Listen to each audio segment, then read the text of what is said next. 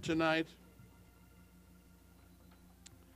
to the book of Luke, chapter 18.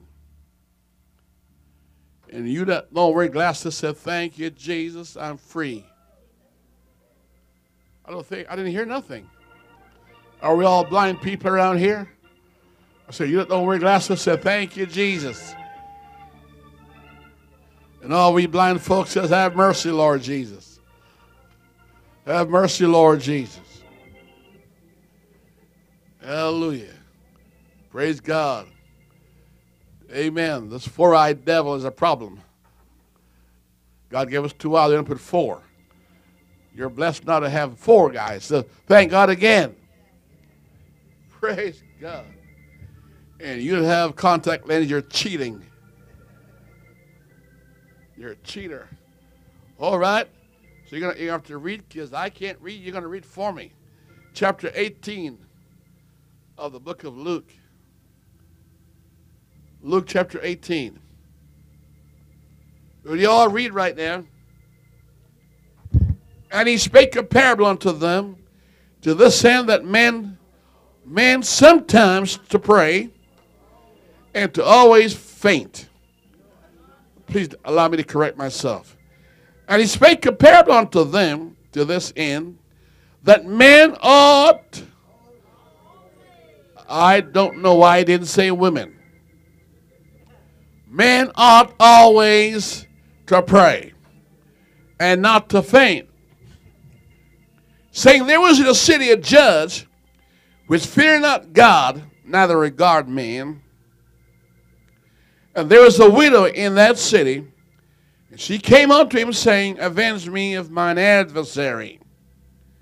And he would not for a while, but after word, he said within himself, Though I fear not God, nor regard man, yet because this widow troubleth me, I will avenge her, lest by her continual coming she weary me. And the Lord said, Hear what this unjust judge saith. And shall not God judge, avenge his own, his own elect, which cry day and night unto him, though he be long with them? I tell you that he will avenge them speedily. Nevertheless, when the Son of Man cometh, shall he find faith on the earth? And he spake on this a parable unto there's a certain man who trusted in themselves that they were righteous and despised others. Two men went up to the temple to pray, and the one a Pharisee and the other a publican. The Pharisee stood and prayed thus with himself God, I thank thee that I'm not as other men are, extortioner, unjust, adulterers, or even as this publican. I fast twice in the week. I give tithe of all that I possess. And the publican, standing afar off, would not lift so much his eyes unto heaven, but smote his breast, and saying, God, be merciful to me, a sinner. I tell you, this man went down to his house justified rather than the other. For everyone that exalted himself shall be abased, and he that humbled himself shall be exalted. We're going to pray. Mighty God, hallowed be thy name. Thy kingdom come. Thy will be done in earth as it's rightly done in heaven. Bless this service in Jesus' name. In Jesus' name. Praise God. You may be seated. My text was taken from Luke chapter 18 And I want to talk to you about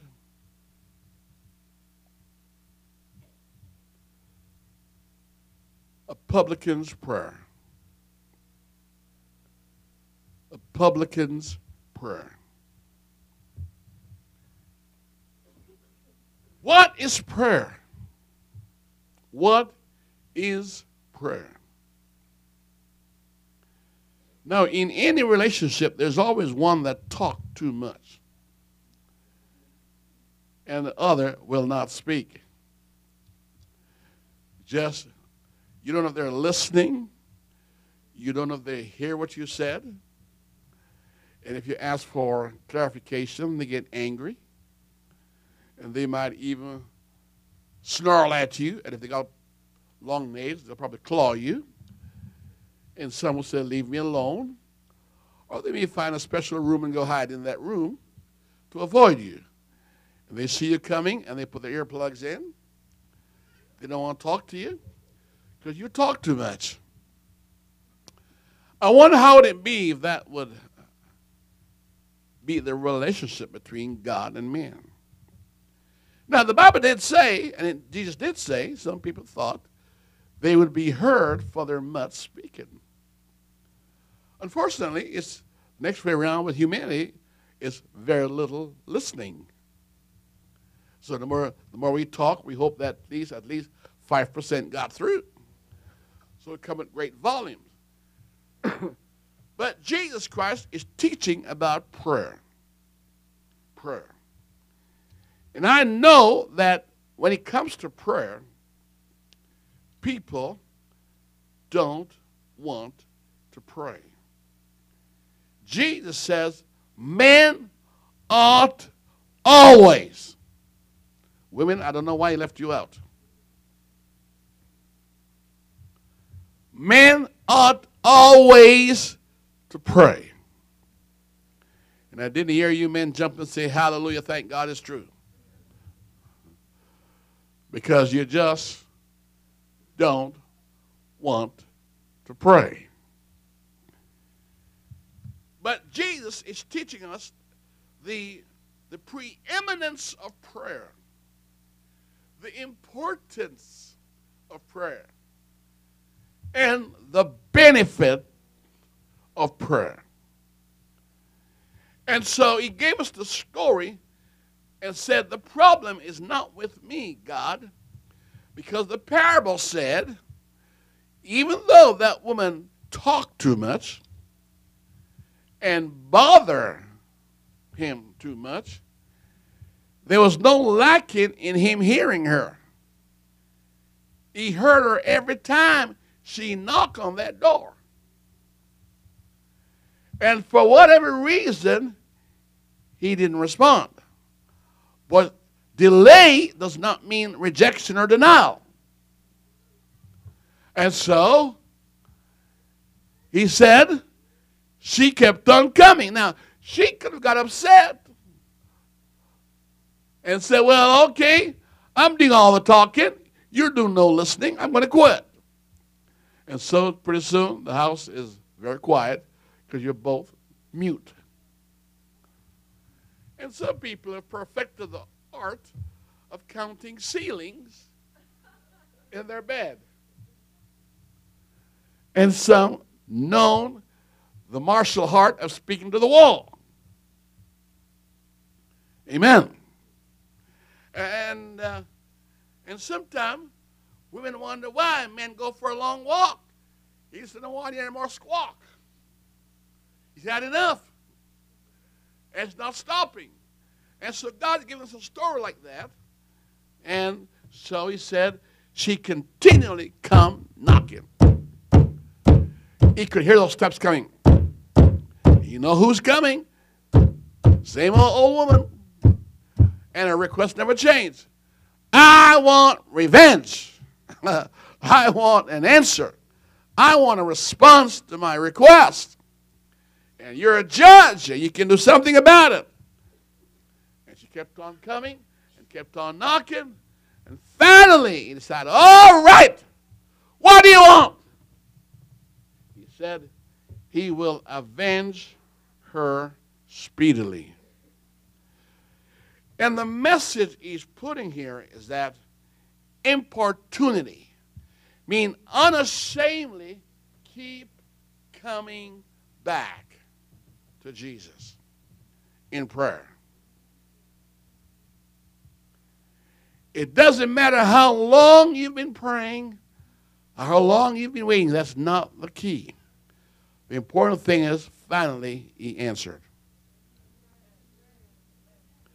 That's all that matters. I don't care if you got to wait till you're 40, 900 years old.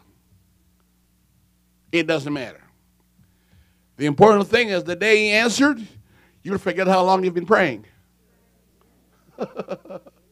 Because finally, he answered. Amen. And so God said, I've been long, but I'm going to show up. If you don't quit, I'll be there. If you don't give up on me, I won't give up on you. You know, Mary and Martha were angry at Jesus.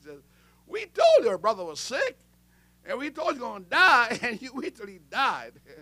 then you showed up, and he had insult to injury. He said, Look, I'm so glad I wasn't here. And he's dead.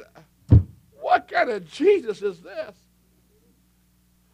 We gave you advance notice to come and rescue us. And you said you're glad you weren't here. He said, That you may know me in a realm that you've never seen before. Hallelujah. When it was all over, next thing I know, he brought stinking Lazarus from that grave and put him at that sweet smelling table. And they were shocked. And they thought they had to wait way down to the end of time at the resurrection to see Lazarus again. God said, No, no, no. You don't know me. I can do anything I want. Amen. Now, folks, you can't push God. Try pushing a rope. You just don't push a rope. And you can't push God. But you got to patiently wait, David says, on the Lord. And so he's saying men must pray and not faint. In other words, don't quit because I haven't answered. Don't let go because what you're asking me for, I haven't done it. I've got my reason why I haven't done what I you want me to do. And don't get so high and mighty that you walk out because you still won't have the prayer answered. It's not me that have the need, it's you. And you must be willing to put up with anything if you're really desperate. Remember I told you, desperately hungry people don't use knife and fork. They go right in there with all ten fingers. They don't queue up for food, they just go and grab it. And they don't say, well, it's my turn. They grab and push you out of the way because they're desperate. And so Jesus says, answers will come. Amen. And it says, that crying night and day does paid off. But the key word is don't faint when you pray. Now, what's the first thing you do when you go to pray? Yawn. Lack of oxygen. Next thing come, your eyes let come down. And you want to sleep. And like my mother used to do, she go to pray and said, Good morning, Jesus. She went in a sleep mode. And up, found out she was not even praying, she was in a deep trance, sleeping in the land of Nod. And we laugh and we all do the same thing. When do you faint the most? You don't faint singing a song. But as soon as prayer meeting comes, in this church, I mean, there's a hypnotic spirit in this church every Tuesday. I watch it happen in this church. Everybody is on an hypnosis. I mean, I watch everybody come on there slain, drunk in the spirit.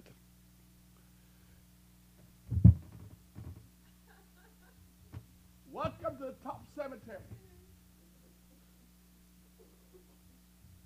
Everybody bow in section. Pastor. And they can't wait for the hour to be up. They jump right up and next thing you know, they'll sit there after the prayer meeting service for two hours and gab. And they talk and socialize. You thought, were they the same people I saw praying? What happened there? We always faint. You know why? Because it's a one way conversation. He's not talking back. Right? Now go back if you if you're married and got a spouse and, and your spouse don't talk back to you. Does that feel nice? Do you get, do you get upset? Often you get upset. Enough let your hair falls out. You get mad, don't want to talk, you know. Just at least blink your eyes so I know you're listening. Do something, shake her, nod your head, you know, hey, are you alive? Well, God is just there listening. You know, you were praying tonight. Did he says, heard that before. Say something different.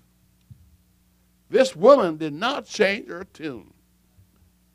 She didn't change the content, didn't change her purpose.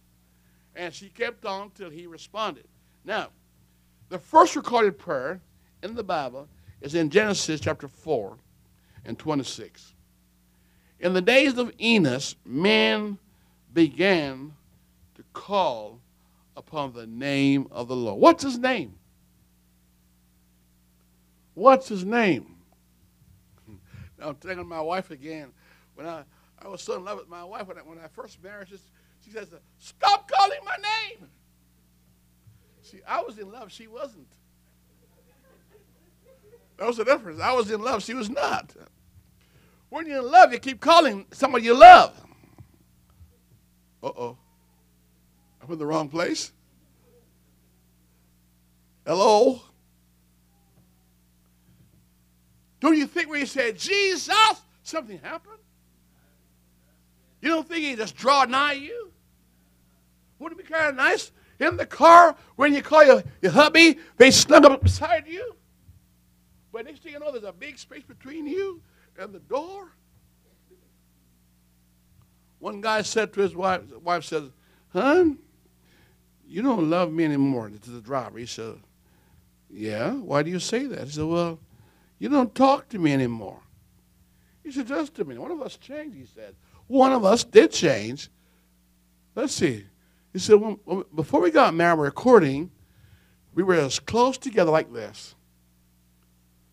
I mean, we were uptight against each other in the car. I could hardly drive. You know who was driving? We both were driving. We were so close. No air could get between us. And since we got married and said, I do, now you are now on the far side of the car, way over by the door, and I'm still in the same seat. I have moved. Who moved? Who moved? I didn't. You did. You're way over there. And God is saying, Look, I haven't, I haven't moved. You moved. Amen. But Enos, men began to call upon the name of the Lord. When you go to pray, that's not calling on Jesus. We had some people in churches to pray one time. God! God said, Yes. Move! God said, Move what? Move, God! Move! Do it, God! God said, Do what? Do it, God! And they could never tell God what they want them to do. I know one lady, if I knew her before I before I got saved, I probably would never serve God. Because all I ever heard her do was, ah, ah, ah, and that's all she ever did in church. And I thought, boy, your God is whipping you real bad. Your God is a, is a wife abuser. He's abusing you. That don't make me be attracted to God. Ah! Ah! Ah! If your kids start do that in the, in the cafeteria, they'll arrest you for abuse. Is that right? Why is the kid doing that? And uh, you, you, do that to God. I'm not criticizing anybody, but it's true. That's not prayer. Hello? Hello? But the last prayer I found in the Bible is the 22nd chapter of the book of Revelation, verse 20. John prayed a simple prayer. Even so, Lord Jesus, come quickly.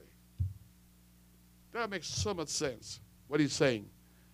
Even so, Lord Jesus, come quickly. You know exactly what he wants. Amen. We don't know why Enos was calling on the name of the Lord, but we know what John said. John says, Even so, Lord Jesus, come quickly. Now, I'm going to give you five reasons why I pray and why you should pray. And we all ought to pray because we learn how to pray because the Bible teaches us how to pray and how not to pray. First of all, you saw two men in the Bible. God is so smart, he put the contrast of how people are. Did you know around Calvary, the cross, the ground is not uneven? It's a level playing field. I don't care how much money you got. I don't care how good looking you are or ugly you are. The cross is still the same. The value is still the same. The cross does not recognize human status and our favoritism. Everybody come through the same door. One Lord, one faith, one baptism. If you got some other baptism, then you're false. It's a common faith, common approach to God. But the attitude to God differs. It differs. All right? One man come to pray, and God didn't say he was wrong. He was bragging on himself. He's praying to God. Well, I, I pay my tithes. I'm not a fornicator. And he give God the long list of how good he is. Is he praying? Or is he bragging on God on who he is? Not on who God is. Well, God says, I don't need you to tell me who you are. I know who you are. And God says, that's what this man did. He's praying, exalting himself. And just next door to him is another guy that felt so humiliated in God's presence and felt so unworthy of God. And he's praying this way Oh, God. He bows his head Oh, God, I'm not worthy to call upon your name. I don't deserve nothing that you've given to me or even come in my way. And he's so humble. He's so broken, unassuming. And God said, This guy that bragged on himself went home zero fulfilled. God just ignored him. He's justifying himself rather than let God justify him. He's trying to tell God, I deserve everything I'm asking you for. I'm entitled to it. You owe it to me. After all, I have earned my salvation. Look what I have not done. Look what I have done. I, you know, God, how dare you not bless me? Look, man, I'm not an adulterer. I'm not an extortioner. I'm not a fornicator like this old sinner next door. Oh, God said, Oh, yes. God said, Well, that sinner you're talking about, I'm going to bless him and not bless you. And we're going to see why there's a difference in the way they pray. And the reason why some people pray and God don't seem to answer their prayer is their approach to God. Their approach to God. But let me give you some five reasons why you should pray. Number one, Psalm 65 and verse 2 says, O thou that hearest prayer, unto thee shall all flesh come. You didn't come Tuesday to pray because I told you to come. You come because, thank God, there's a place where I can come and pray without fear. I can pray with liberty. I can be myself and talk to God. That freedom is not everywhere in the world. And thank God for a place, a secret place, where I can pray and not feel intimidated by the man next to me who's bragging on himself. Go ahead, brag on yourself if you want to. But right now, I'm going to pray to God and thank Him. I'm coming, I'm a flesh, I need God. Number two, we're told in Matthew 26 41, I must pray always that I enter not into temptation. I got to literally ask God. Now, I know God know I shouldn't be tempted, but I'm going to ask God not to lead me into temptation. This may shock you. Jesus Christ was led up on the mountain and in the wilderness to be tempted of the devil by the Spirit. The Spirit drove Jesus in an area of temptation. And He's asking you in your pray, say, God, don't do that to me. It says, and Jesus was led by the Spirit to be tempted. And he's saying to you and me, Jesus saying now later on to you and me, pray that you enter not into temptation, because that could be your falling the day you ought to lose, the day you trip up, the day you lose out. The next reason why we pray, number three, is Luke 21, 36. And if I were you, I'll put it in your heart because, friend, you're going to need it again. Luke 21, 36. Pray that you be accounted worthy to escape what you're hearing in the news today. It's getting worse. The tribulation. Pray that I will not have to go through that. That storm. That trial. That wicked time that's coming upon the earth called the Great Tribulation. He's saying, Pray that you enter not in temptation. Pray that I'm accounted worthy to escape. Remember, you're praying for yourself. Amen. You're praying for your survival. You're praying for your preservation. And then number four, it says, Pray the Lord that He send forth labor into the harvest. That means you're making petition for His kingdom's sake. Pray that He will send forth people to win others to God like you have been won to God.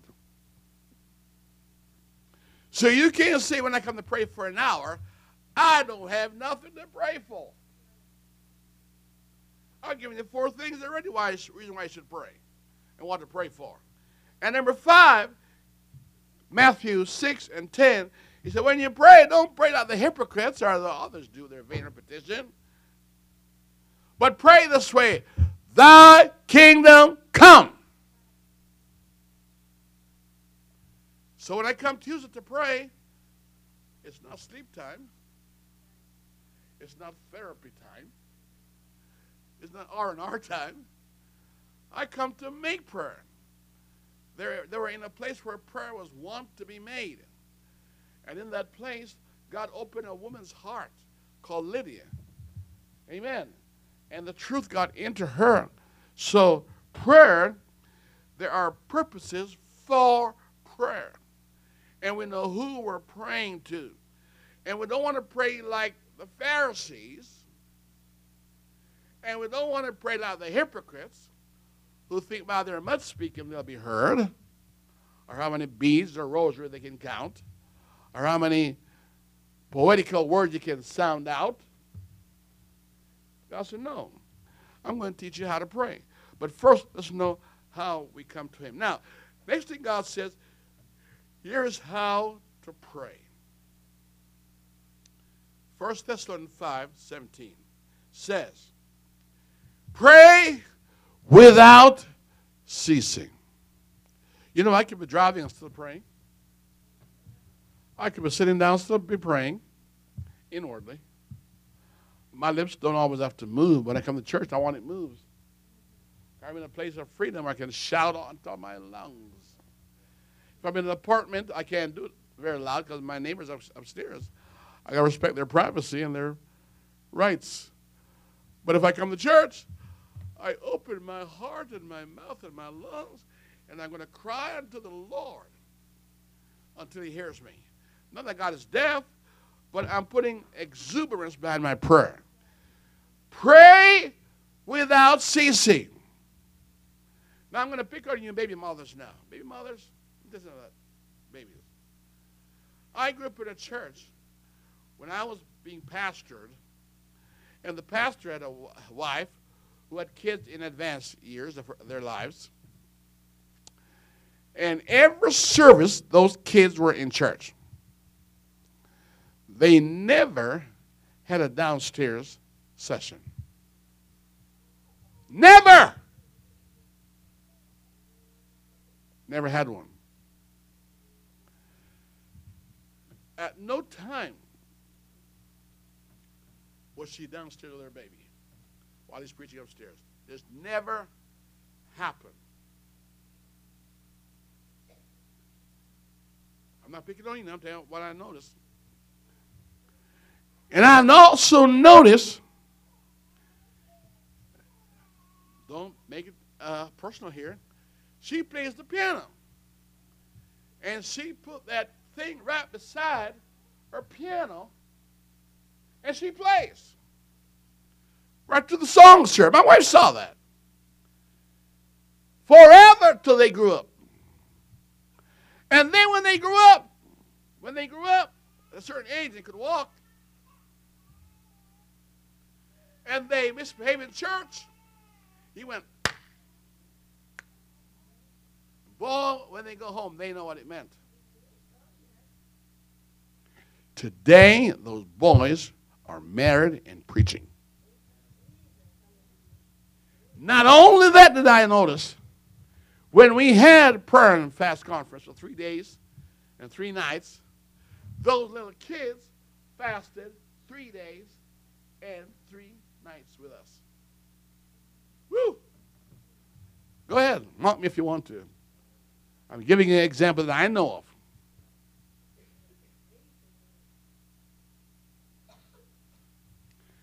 And I watch your teenagers come to church and you don't pray, you just look around like this. No wonder you're always in sin and temptation all the time. Because you're doing a prayer like you don't have one. And you could if you want to. You chose not to. Those little boys pray. They pray. Talk in tongues. Rejoice. Worship God.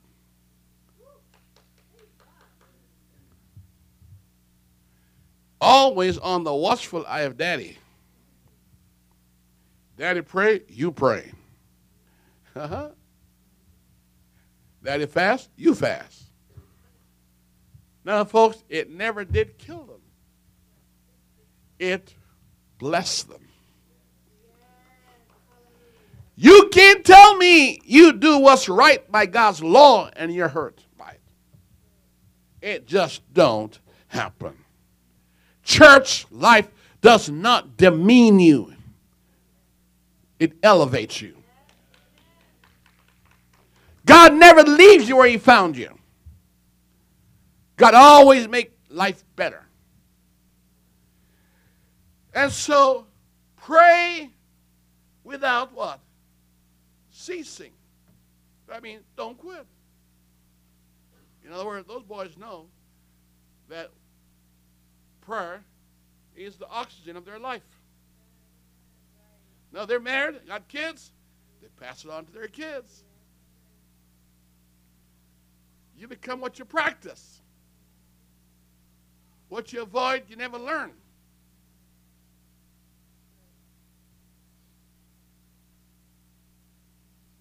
Hello?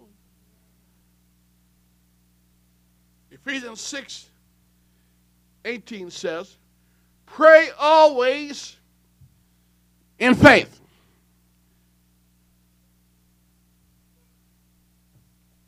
I'm being told how to pray. Pray without ceasing. Pray not faint. And then Matthew 6 7 says, Pray and use not vain repetition. Look, if, if you ever buy a, a prayer book, I can buy you one. But it's like me saying to my wife, reading Shakespeare, I said, honey, is what Shakespeare says, I love you. So put that book down and talk from your heart. I don't care if it's broken English or good English. Just say what you feel. Communicate to me. Talk to me. this guy couldn't read. Had a friend that could. and a girlfriend that was far away. And so his best friend would write the letter for him to his future wife to be. Guess who married the girl? The guy who writes the letter married the girl. And it's the same thing. If you keep reading people's prayer to God, guess who get the blessing? The one who write the prayer. You get nothing. That's why I think postcard is a farce. They make money off us. Honey, here's the postcard. Really, that's not your words.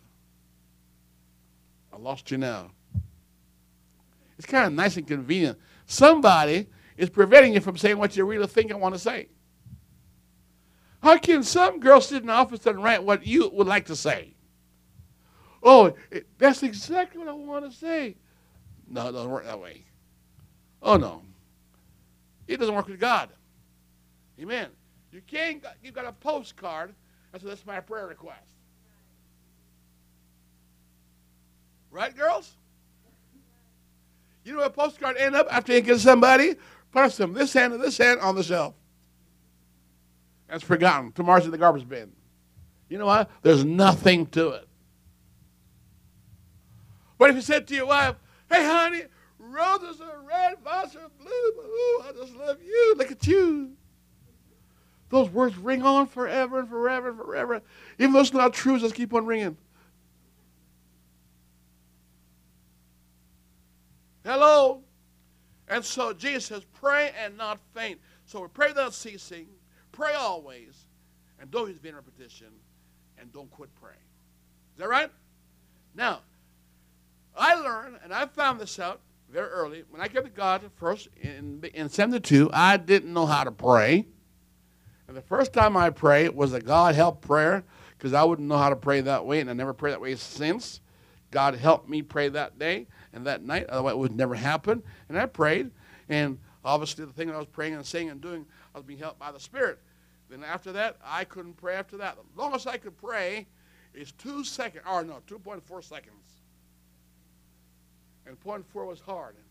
Never mind two. I went to prayer meeting, and when they pray, I said, Thank you, Jesus, and then that's the end of the story. I got nothing else to say. I got no words to say to him. I don't know what to say. Everybody's praying. I'm watching, praying and talking in tongues and doing all their stuff. And I can't wait for prayer to be meeting to be over because I got nothing else to say. I'm done in a second.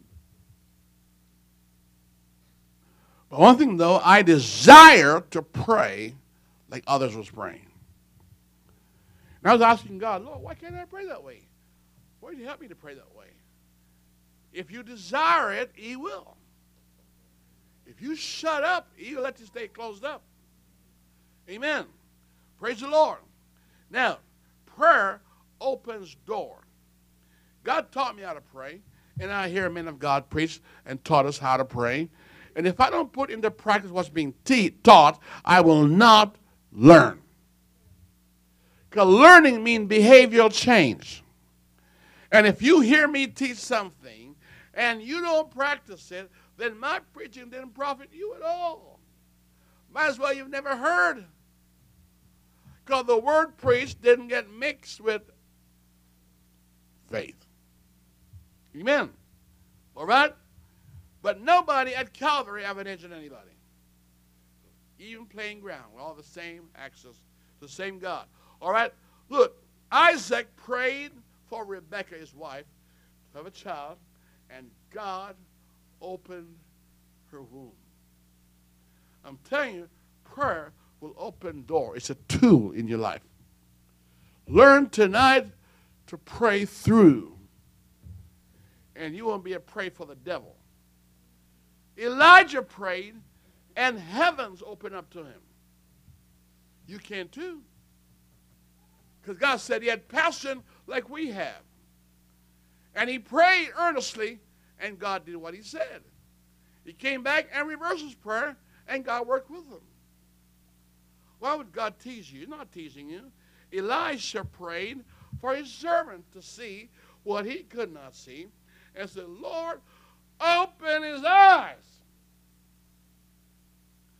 Now, somebody should get spiritual jealous and say, you know, first of all, Don't covet your neighbor. Their car, their job, their money, their blessing. It's a sin if you covet. Don't covet, go get your own. Hello. But there's a thing called godly jealousy. So, Lord, open this young boy's eyes to see what I see. And rather than seeing enemies, he saw protectorates for him. It's amazing how when you pray, God can make you see things differently. Your eyes are opening up, right? So Elisha prayed, and God opened his eyes. Amen. We find also Peter's in jail. He's in real bad trouble. He's going to come tomorrow. And the women got together and they began to pray and they touched God. And God dispatched an angel and opened up the prison gate for him. Doesn't that tell you something? That God wants to do the same for you and me? If it says Jesus Christ the same yesterday, today, and tomorrow be the same, doesn't that mean that we can get the same results? I can pray like Isaac and have the results he had. I can pray like Elijah, not necessarily a womb open, but God's opening up doors because I pray for it. Prayer is power. Prayer is power every hour. Amen. And we find Paul and Silas are in jail, and when they prayed, the Bible says the place shook. Oh, hallelujah. I don't want to shake myself up. I want to shake the building I'm in. How many of us can say our house knows when we come to pray? Where in your house do you have a place, a quiet place that you often resort to and you pray? Think about it. Daniel, the Bible says, he prayed and God answered his prayer. You will never convince me that God will answer your prayer. I will not believe you. Well, Pastor Neil, I've been praying and nothing happened. Yes, the problem is not vertically, it's horizontally. There's nothing wrong with heaven. Nothing wrong with God. He's not deaf, he's not blind. But it's the approach. One man went home justified, and the other went mummified. the attitude, the way you approach him. Amen. Gabriel showed up. Nehemiah prayed. He said, God, Nehemiah chapter 9, he prayed. Beautiful story. You go back there in a minute. And he said, God, I need your help. Help me, God. Give me some help. And the king did not even know that he's praying that prayer. Answered exactly like he prayed. Esther prayed. She prayed that the king would reverse his decision and that she couldn't go before the king and see him. And her prayer was answered. The Bible said the king received her. Why? Because she was good looking? No! Because she went in prayer and she talked to somebody who could do something about her situation. Amen. It's the same as with Daniel and Nehemiah and Esther, and then Jabez come on the scene and, and really provoke us now, because Jabez was born and he was the worst person in his family. He was the guy that was a you know an outcast, and he knew that life was against him, but he didn't accept that. Didn't blame his mom and dad or anybody. He just said, God, and he prayed. And he prayed. And God granted him his wish. Now, church, do you think anybody's more spiritual than anyone in this building? Forget it. The difference is relationship. Every one of you to God is a distinct individual. And God respond to you as you draw nigh to Him. Draw nigh to God, and God will draw nigh to you. Resist God, and He resists you. Honor God, and He'll honor you. esteem Him, and He'll esteem you. So the choice is yours. You know, if I, some folks say, well, Pastor, I'm going to backslide. Hey, don't expect God to have a nervous breakdown because you backslide. He's got millions that does that. You're just another peg in the cog. You'll be the first one. Hey, they do it all the time. But don't forget also, he got 7,000 besides you. I don't believe the way you think about him that way. Elijah thought he was someone special. And God said, Just a minute, Elijah. I got 7,000 men that you don't even know that love me just like you love me, and I mean, more like you love me, because you're quitting on me, and they don't. Amen. All right? And so Jabez got his wish. And then I like the story about Anna. Anna's a woman that was provoked in her home. She had problems and troubles.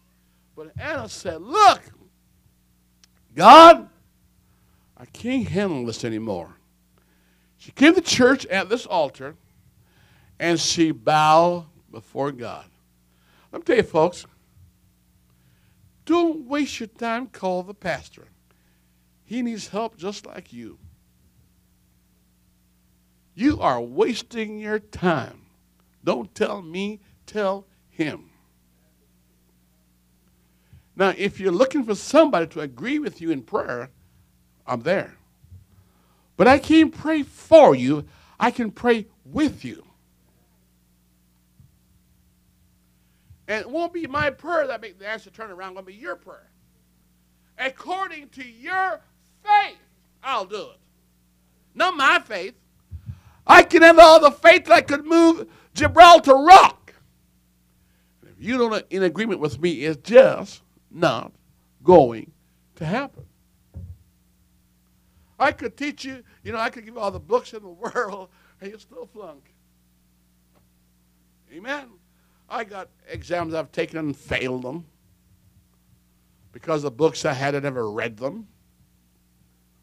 And they asked me questions about things I didn't read, I should have read.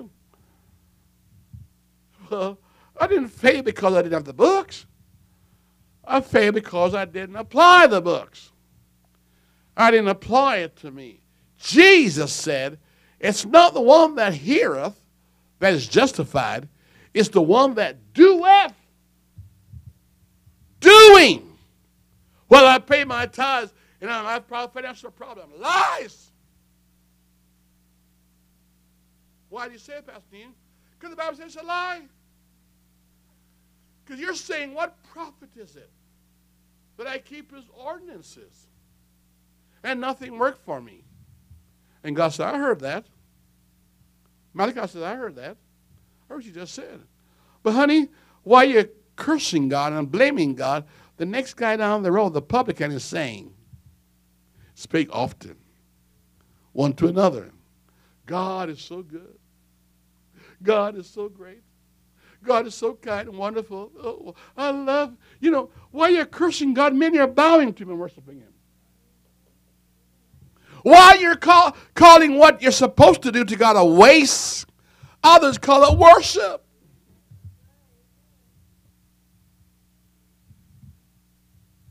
You know, I'm, I'm not that stupid to believe I'm the only guy God can use behind this pulpit. Get off it. He got thousands, hundreds.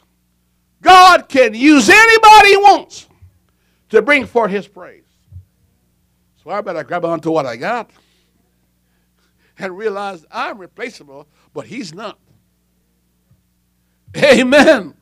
I need him. He don't need me. Before I was born, he was God. And when I'm gone in my grave, he's still God. Shakamat. Get the revelation. God don't need you. God did you a favor putting you in the body. And he says, you better be walking worthy of this calling. You better be worthy of this calling. Otherwise, I'm going to leave you behind. Let's worship Jesus. I have learned my approach to God make the difference with God. And God grant Hannah and all these people their wishes. Now, prayer is a weapon. People think they can blame God for things and get success. I do mediation for people who are antagonistic towards each other. And you know, you know the problem is? Blame. Who wants to be blamed? Who wants to get somebody to deal with the beam in their eyes? Oh, leave my beam alone. Get your own beam. Get your own beam go work with your own beam. Leave my beam alone. Amen. Hello. All right. Praise the weapon. Ahithophel trying to hurt David, and David called a prayer meeting. God, don't let Ahithophel plans against me work. You know who got hung? Ahithophel. Because prayer is not only a tool, it's not only keys to my situation, it's also a weapon in my warfare. Learn to pray till you pray through. Learn to pray until the answer comes. Learn to pray till when you go home, you're justified. You're justified mean unmerited favor being shown to you. Not based. The guy said, God, I'm a sinner. You know I'm a sinner. God, you know I'm a no good bum. And God said, Go home justified. I'm going to teach you like you're okay. And this guy's telling God how, how, how nice he is, how kind he is, and da da da. I'm keeping all your laws and you don't care about it. And God said, Go home, you wretch. Because if God should mark iniquity, who among us would be saved? Come on. If God should mark the spots on us, who would make it in? Nobody. But by the grace of God, here I stand. Here I stand. Hallelujah. Justified. Not the works that I've done, but the grace of God was done. Praise God. God took my disgrace and make it grace. Anybody understand that? You know, some people don't realize how blessed they are. We were in a third world country, and I couldn't enjoy the scenery. I'm thinking, I'm thinking, boy, I live in Canada, and there are Canadians who, who curse their government. And maybe some of you right here curse your government. I don't care how bad your government is. It's better than the ones I've seen. Because your government gives you roads to drive on, and lights to see, and clean water to drink from, and hospital to take care of your needs. Hello? And make you not live in a squalor. And if you're unemployed, at least give us some pogey, whatever that is. Hello? And give you handouts. Those government don't. And when you walk off that plane and come back here, you should kiss the ground. And when I look back and see where he brought me from, and the Old Testament master I used to have, and the new one in my life, my prayer is don't send me back.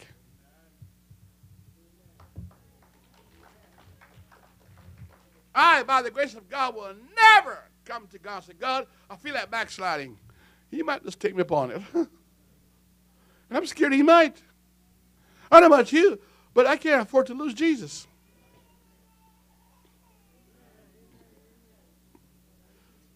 One preacher told me one time, he says, I just can't imagine myself living without, and he called his wife's name. Well, sorry, guy, you will have to one day.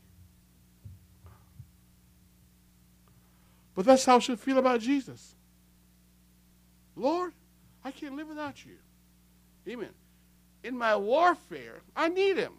So I see prayer as a tool for time of crisis. I see prayer as the keys to open doors that were shut against me. I see prayer as a weapon in my spiritual warfare. It's not carnal. Amen. And I'll pray in the Spirit and I'll pray in my understanding. Thank God for that and I want to be fervent and effectual in prayer. Can I say amen? All right. often should I pray? Always. Now, some folks think Jesus Christ is a welfare God. He's not a welfare God. Let me show you by drawing here. I, I, I, like I said, I talk too much. I do. I'm always talking about God. I'm obsessed talking about God. Always talking about God. And others are not interested. Even preachers don't want to talk about God. Even preachers I know don't want to talk about God. Neil, can't we just visit? No.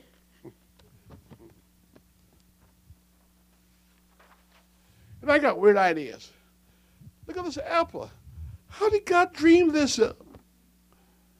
Pastor Neil, you're now 60 years old. Stop asking dumb questions. No. Every time I see the wonders of God, I'm awed. How could God dream this up? How did he do it? It's copyrighted. It's all his. He's the original of it. Now, I want you guys to see this right here. It's original. I call it the five stars of prayer. And you better learn this pretty quick. You better learn it very quick. Because that's the difference between the publican and the Pharisee. There was a difference between the two. And Jesus pointed out.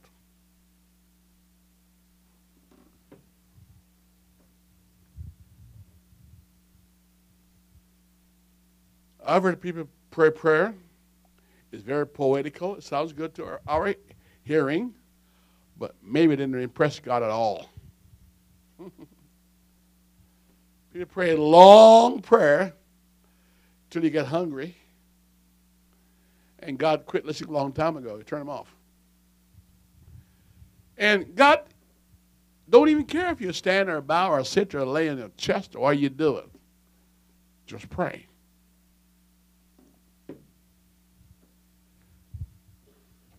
Look on my chart right here. And I noticed this here. I'll learn this by experience. Every time I miss church, what I should have heard, I didn't hear.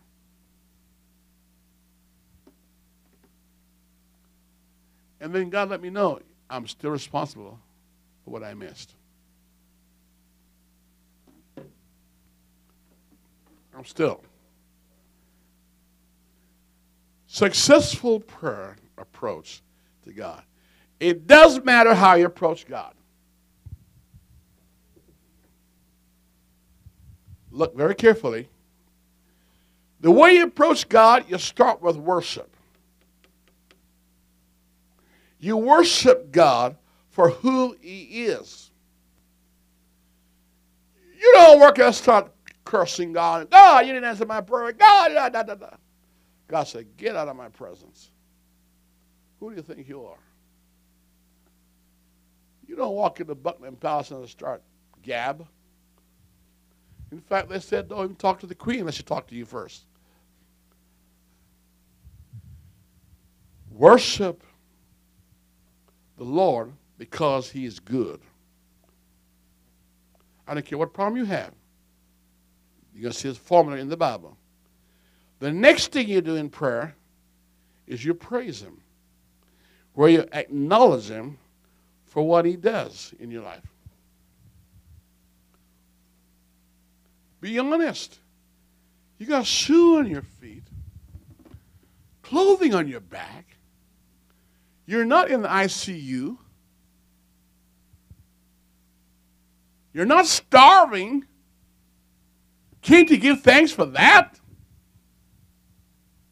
Okay, I couldn't give you $500, but I gave you a nickel. Can you thank God for that? Is it the amount that counts? Obviously not, because guy went Lotto 649 and he's still in the guttermost. He still is. Kids inherited parents' legacies and money and went broke the next week. God taught his people little is much if God is in it. Well, Pastor Neil, in the world they're more blessed than we are. Well, welcome to Scripture. You live in an environment where you're crying and they're laughing. He told you that before. Didn't he tell you that? He told you that. But don't forget, the rich man is praying in hell, and Lazarus is not. Well, who was the rich guy in this world? the guy who lives sumptuously. If you want to live like that, go ahead. When you die, you die lost. So the godly guy is a beggar with sores. Didn't God love him? Why didn't God deliver him? He didn't. He had sores. The dog licked his wounds and all that stuff. And when a beggar dies, you don't bury them, you burn them. They bury the rich guy with pomp and praise. And the, the beggar, they do what? Burn him. If you're going to envy the guy on your job, don't forget, envy the curse that comes with them too. Envy their ending also. Gehazi, envy, huh? The Syrian king's Babylonian garment. So he got it. He got the gold too. But he died a leper. So you want what the world has? Go get it. But it's only for a season. But the little that the righteous hath. When I went to Africa, I saw people who were ministers and pastors where they live. You wouldn't live there, I wouldn't live there, but they live there. And I didn't have more Holy Ghost than they had. Or I've got more than they have. But one thing, one thing, if I get to heaven, they get to heaven, they're going to have mansion riches, power, and glory. And the guy in Buckingham Palace won't have that. Obama won't have that. So when you envy the sinner or hell angels money, you're going to hell with them too. So get your eyes off them. Get your eyes on walking with God. Praise God for what He's done in your life.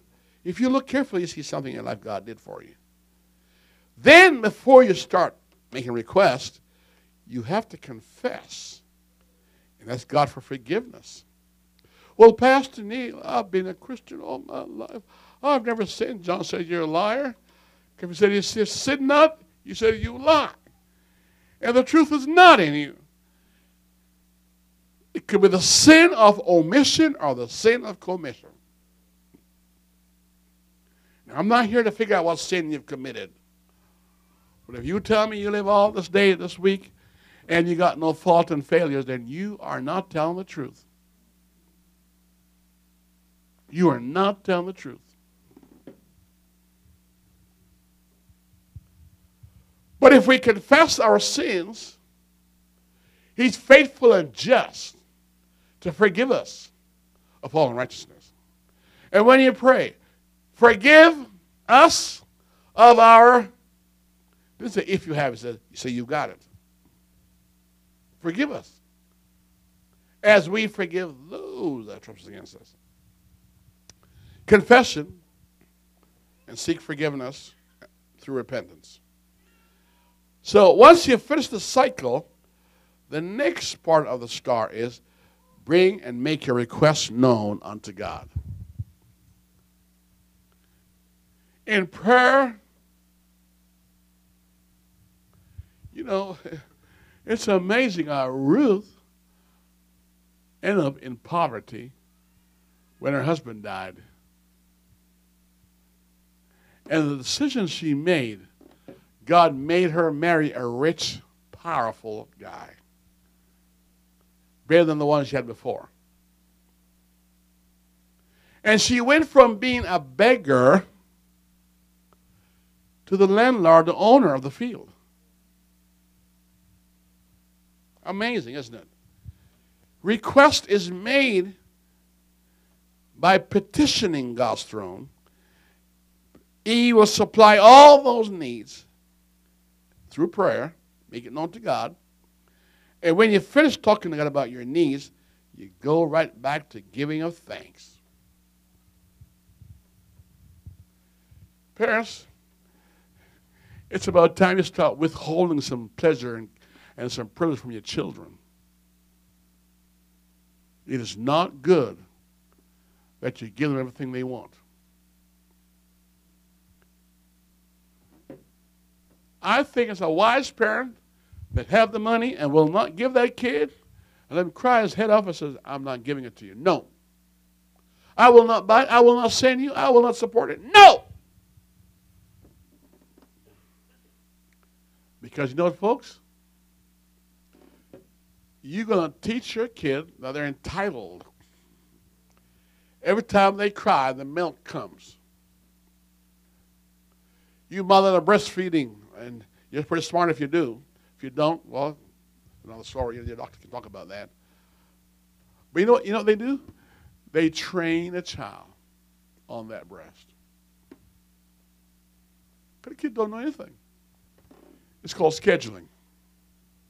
Well, they're going to cry. Oh, got good lungs. Got good singers, opera singers. Let them cry. You know what the most terrible thing to see happen? A little boy come home, and next boy slapped him and beat him up, and mom kisses him Oh, you hurt my little boy. Push that boy out there. I said, Get out there and fight for yourself. You pansy. I lost some of you now. Otherwise, you're you going to with a wimp. Ooh. Ooh. Stay out of the playground. That's their world tomorrow. And God does not rescue you and me every time we cry, wolf, wolf, wolf, wolf, wolf. Every time we cry 911, God said, no, no, no, no. 99111. No. They, they've said, how long must I wait, oh God? Where are you? I cried all night. God said, too bad.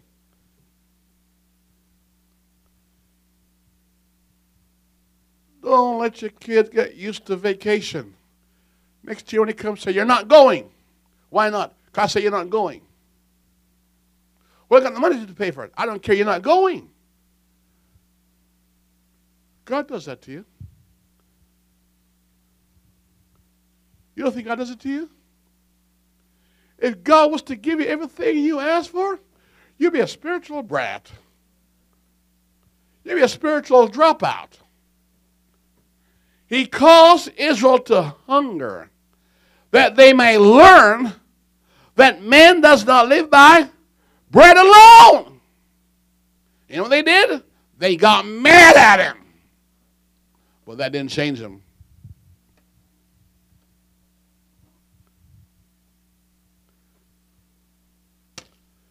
Why would a parent give kids money they've never earned?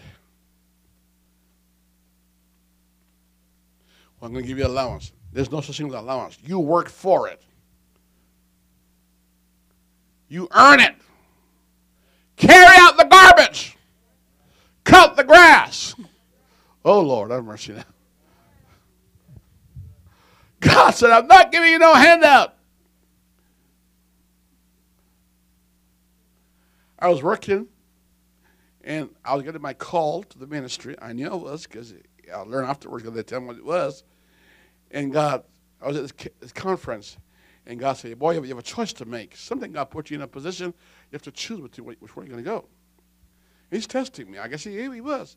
He said, If you stay, you're going to be fired. But you can go if you want to. You know what I did? I stayed, and they fired me.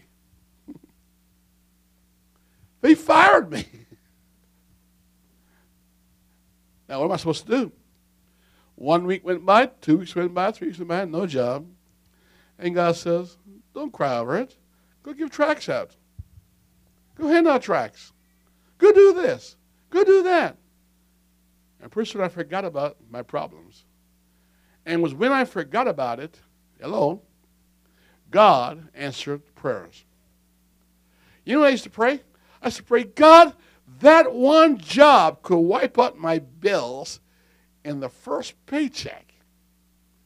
And I'm qualified. I got all the credential. And sometimes God built me up and they called for an interview, and I thought for sure I'm going to get this job. And only to be let down. And I thought, God, you gave the job to that wretch. They don't even serve you. I do.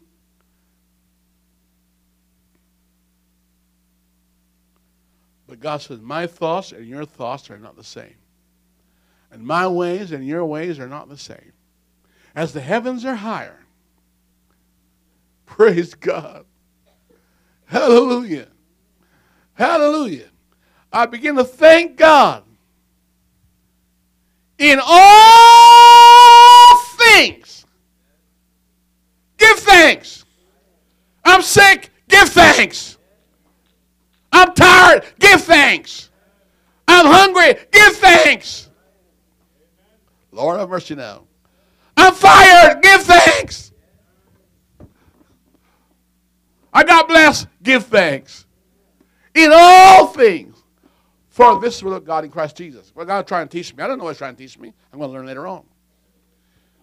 Then God let me know it was up to me how long it took to get out of my situation. Now, folks, look at this here. Learn this very quick right now. When you go home tonight and you're praying, start with worshiping God. Then praise Him, what He did in your life. Go back and dig in your closet what He did for you. And then start confessing your bad attitude towards Him. Or the way you kicked the dog. You shouldn't have kicked the dog. That was abuse of a pet. Hello? Or the way you talk to your husband or, you know, your wife. Some folks think because they're Christian, they can treat their unsaved spouse with indignity. You're wrong. You're sinning. You are sinning. You can't do that. They got rights that to be invalid. Lord have mercy. I'm in the wrong church tonight. You can't violate it. Your body's not your own, and theirs not their own either. They don't know. Well, you know that. Lord, Lord. and you can't. There were some women used to leave their husbands' meal uncooked, and so they run to church. Sinner. You cause them to curse God. You're wrong. You make sure their needs are taken care of first and do your duty. Otherwise, you're sinning. You are sinning. That's what you're doing. And then you come to church. Lord, we're having problems here tonight. I'm trying to preach on prayer, and I see you want to stone me. Nehemiah chapter 9. Go there, please. I'm coming to a close because I hear you asking me to quit, and I'm going to quit like you're asking me to. Your prayer is being granted.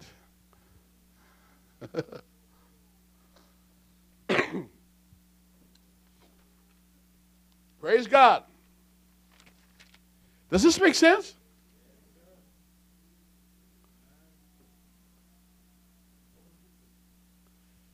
I'll tell you, God loved Muslim like he loved Christians.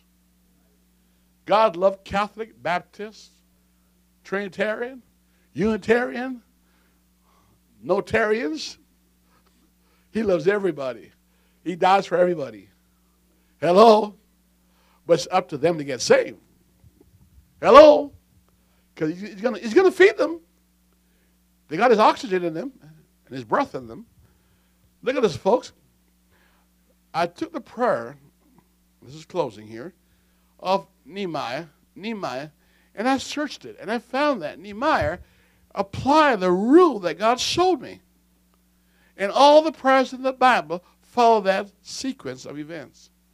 Look, Nehemiah in chapter 9 and verse 3, he offered worship. Hello. And then, B, he praised God in, in verse 5, 15 and to 19. And then, next thing I see, he's confessing to God. He's confessing to God in chapter 9 and verse 17 to 18 and verse 33 to 35. Nehemiah's confessing. And finally, he slipped in there. What do you want from God? He slipped right in there. What do you want from God? Now, you folks have always warned me, Pastor, don't overfeed us. So I think I'm overfeeding you right now. Stand up. I can see it in your eyes.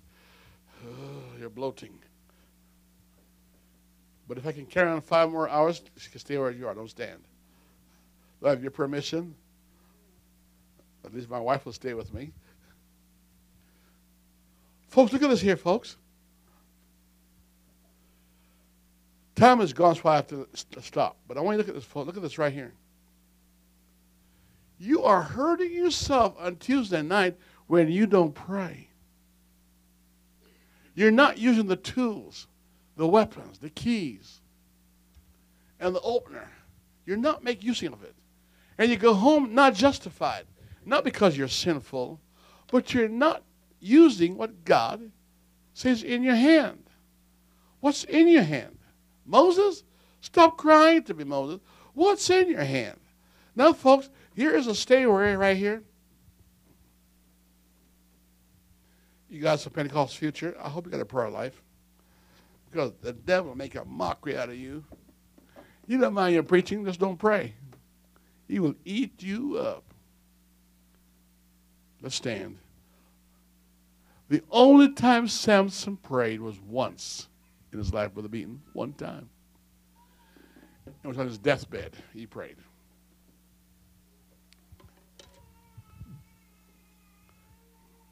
On his deathbed.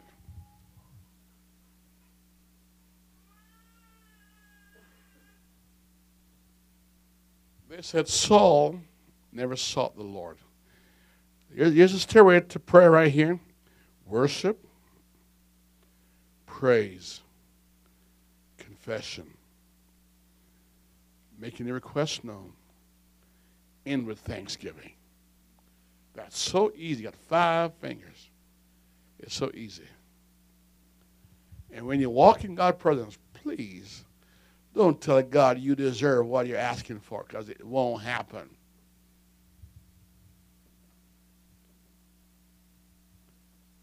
Make your request known.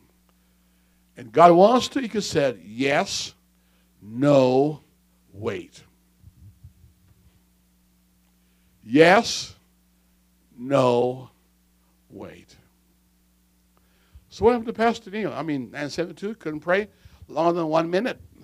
And now we're learning how to pray longer, five minutes now, longer. I gone from one minute to five minutes. Does it matter how long I pray? No. As long as I do pray. Sometimes we whisper. Sometimes we shout. Sometimes we're just internally. But I found that by men that God that taught me, if I pray out, it's more powerful than I pray in. I pray out. You say, well, Sister so and so's listening. Well, first of all, she's nosy. Now they're busy what I'm saying. Mind your own business. Put a fence up. Don't be a busybody neighbor. Hello. And if Sister so and so, now that lady was praying, and crying, and agonizing if she wanted to. Really, it wasn't her fault. It was my fault interfering with her relationship with Jesus. Was it not? Yes. Because he's not going to condemn her for what she's doing. It's between them both. He can take it, you know. You know, some folks can't sing. And God says, stop singing out of tune. If that's the case, this church wouldn't make it. praise God, we're in there in the choir. Isn't that right? We're in the choir. Let's bow our heads right now and pray. I want you to pray for yourself right now. Lord Jesus, we thank you tonight. You've taught us how to pray. Lord, there are times in our lives where we faint. There are times when we feel so weak in body or so drained of strength that we don't know what to say, what to do. And there are times, God, when we just feel that desire to pray and fervency to pray. But one thing we know, God, you've been a good God to us. You've been kind to us. You've blessed us beyond measure. And Lord, you've never one day frowned at us when we come to talk to you. God, you've been there every time we call. You've never put us on hold. You've always responded. Teach this church how to pray. I'm asking you, Lord, to bless this church to pray. I'm praying for this church to become effective in prayer. And that's the truth, God. We're praying night and day for this church. God, they sing well, they testify well, they love you, they, they, they do great things, they're committed. But this tool, God, that must be sharpened, this key that must be used, this weapon that must be used against their adversaries and in time of their spiritual warfare, prayer is the answer. In Jesus' name. In Jesus' name. In Jesus' name. In Jesus' name. I want five people to help me pray right now. I want the first one to start off with worship. Who'd be that one? Pray right. Everybody else, eh, bow, bow your heads right now. Who'd be the one that lift your voice right now and worship God?